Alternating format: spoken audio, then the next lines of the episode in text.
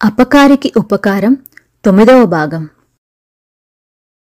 పరదేశి ప్రియంవద చెట్టుబోధలో ఉన్న స్వరంగంలో ప్రవేశించి లోపల గడియ బిగించిన కొద్దిసేపు తర్వాత గ్రామస్తులు వచ్చి చూస్తే ఎక్కడా పరదేశీ ప్రియంవదల జాడలేదు వాళ్ళు ఆ ప్రాంతాల గల చెట్లను పుట్లను వెతికి చివరకు పరదేశీ మరెవరో కాదు.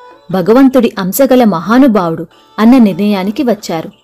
జరిగిన వింత చూసి జయా విజయులు ఇప్పుడేమి చేయడమా? అని ఆలోచిస్తున్నంతలో గ్రామ ప్రజలు మూకుమ్మడిగా వాళ్ళ మీద దాడి చేసి నాటి నుంచి పది సంవత్సరాల వరకు సతనందన గ్రామ ప్రాంతాల ఎక్కడా కనిపించినా ప్రాణాలు దక్కవని చెప్పి తరిమివేశారు. సొరంగ మార్గంలో ప్రవేశించిన ప్రియంవదకు ఈసారి ప్రయాణం ఇబ్బంది అనిపించలేదు. తోడుగా పరదేశి ఉన్నాడు. ఆకలైనప్పుడు తినడానికి ఆహార పదార్థాలున్నవి. మనం రాజభవనానికి వెళ్ళగానే ఏం చెయ్యాలి అని పరదేశి ప్రియంవదను అడిగాడు. అందుకు ప్రియంవద ఈసరికి నన్నొక మహామాంత్రికుడు ఎత్తుకుపోయాడని రాజధానిలో పుకారు లేచి ఉంటుంది. ఆ మాంత్రికుడి బారి నుంచి నువ్వు రక్షించావని నా తండ్రికి చెబుతాను. మన వివాహం జరిగిపోతుంది అన్నది. కాని ఇది అన్యాయం.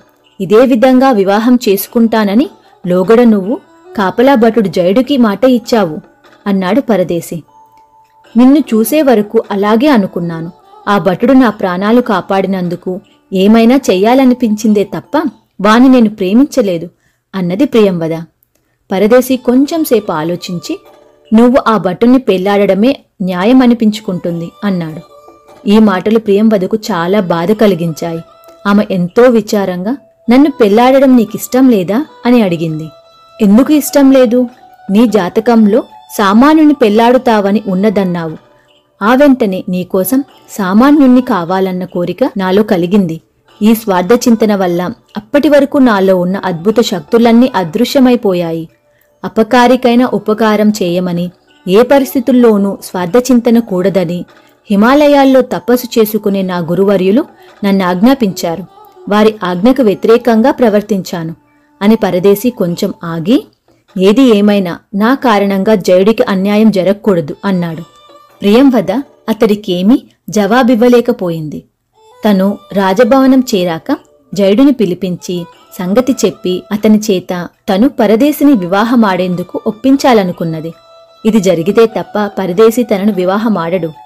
కొంతకాలం గడిచాక ఒక రాత్రివేళ తన శయనాగారం చేరింది ప్రియంవద ఆమె పరదేశిని తాను పిలిచే వరకు సొరంగంలోనే ఉండవలసిందిగా కోరింది.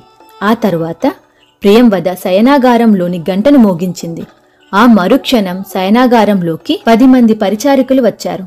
రాజకుమారి ప్రియంవద తిరిగి వచ్చిందన్న వార్త క్షణాల మీద అంతఃపురంలో అందరికీ తెలిసిపోయింది. రాజు కీర్తిసేనుడు రాణి కాంతిమతి పరుగు పరుగున అక్కడికి వచ్చారు. కాంతిమతి ప్రియంవదను కాగులించుకొని నా బంగారు తల్లి ఇంతకాలం ఏమయ్యావు? ఎక్కడున్నావు? అని అడిగింది. అమ్మా అదంతా ఒక పెద్ద కథ. తర్వాత చెబుతాను.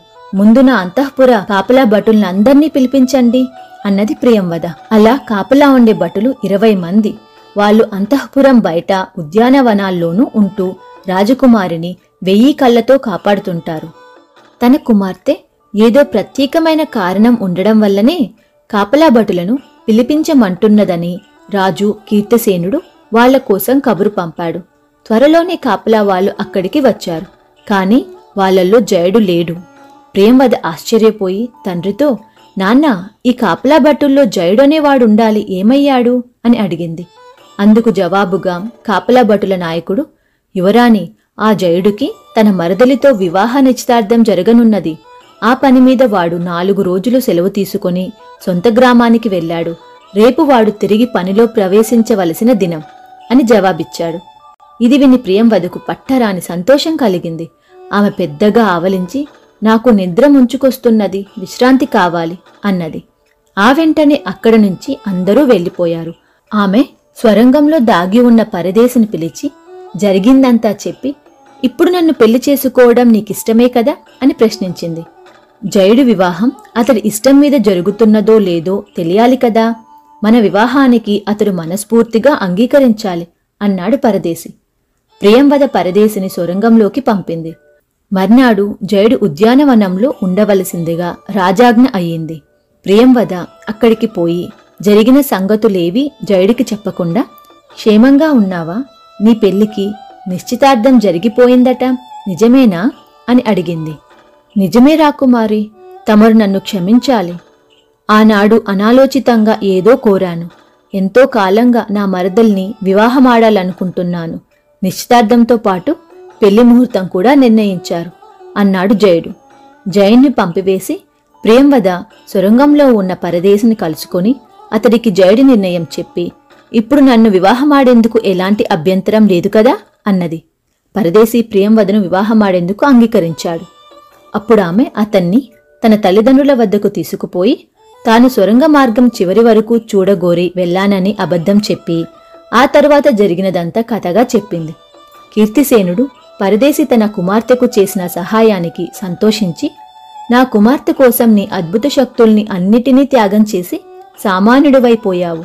నీకు నా రాజ్యాన్ని కానుకగా ఇచ్చినా నీకు కలిగిన లోటు తీరదు అన్నాడు. ఆ మాటలకు పరదేశి మందహాసం చేసి మహాప్రభు అపకారికి కూడా ఉపకారం చేసిన పుణ్యం వల్లనే నాకు రాజ్యంతో పాటు రాకుమారి కూడా లభ్యమయ్యేలా చేసిందనుకుంటాను. నేను రాజునయ్యాక కూడా నా ప్రయోజనం కాక ప్రజల మేలే ముఖ్యమని భావించి అందుకు తగిన విధంగా ప్రవర్తిస్తాను. వాళ్ళ కోసం ఎటువంటి త్యాగమైనా చేస్తాను.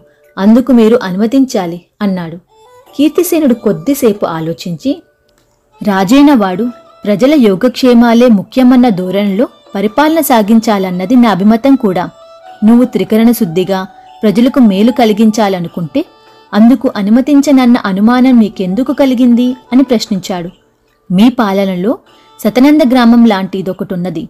ఏ రాజ్యంలో అయినా ప్రజలు మూర్ఖులుగా ఉంటే దాని పరిపాలకుడు తన విధిని సరిగ్గా నిర్వహించలేదని గ్రహించవచ్చు అన్నాడు పరదేశి. నువ్వు నా కుమార్తెను వివాహం ఆడి రాజు కాబోతున్నావు.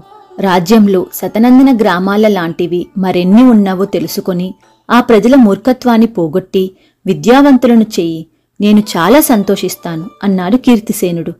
పరదేశి తనను వివాహం చేసుకోవడానికి అంగీకరించడంలో ఉన్న కారణం అప్పుడు అర్థమయ్యింది ప్రియంవదకు. విశాల దేశ ప్రజలను ఆదర్శ పౌరులుగా తీర్చిదిద్దాలని పరదేశి ఆశిస్తున్నాడు. ప్రియంవద పరదేశి పాదాల ముందు మోకరిల్లి నువ్వు సామాన్యుడివి కాదు ముందు తరాలకు నీ పరిపాలన ఆదర్శమవుతుంది అన్నది. ఆ తర్వాత పరదేశి ప్రియమదని వివాహం చేసుకొని ఉపకారసేనుడన్న పేరుతో విశాల దేశాన్ని ప్రజారంజకంగా పరిపాలించి ఆదర్శ ప్రభువుగా పేరుగాంచాడు. ఇంతటితో అపకారికి ఉపకారం కథ ముగిసింది.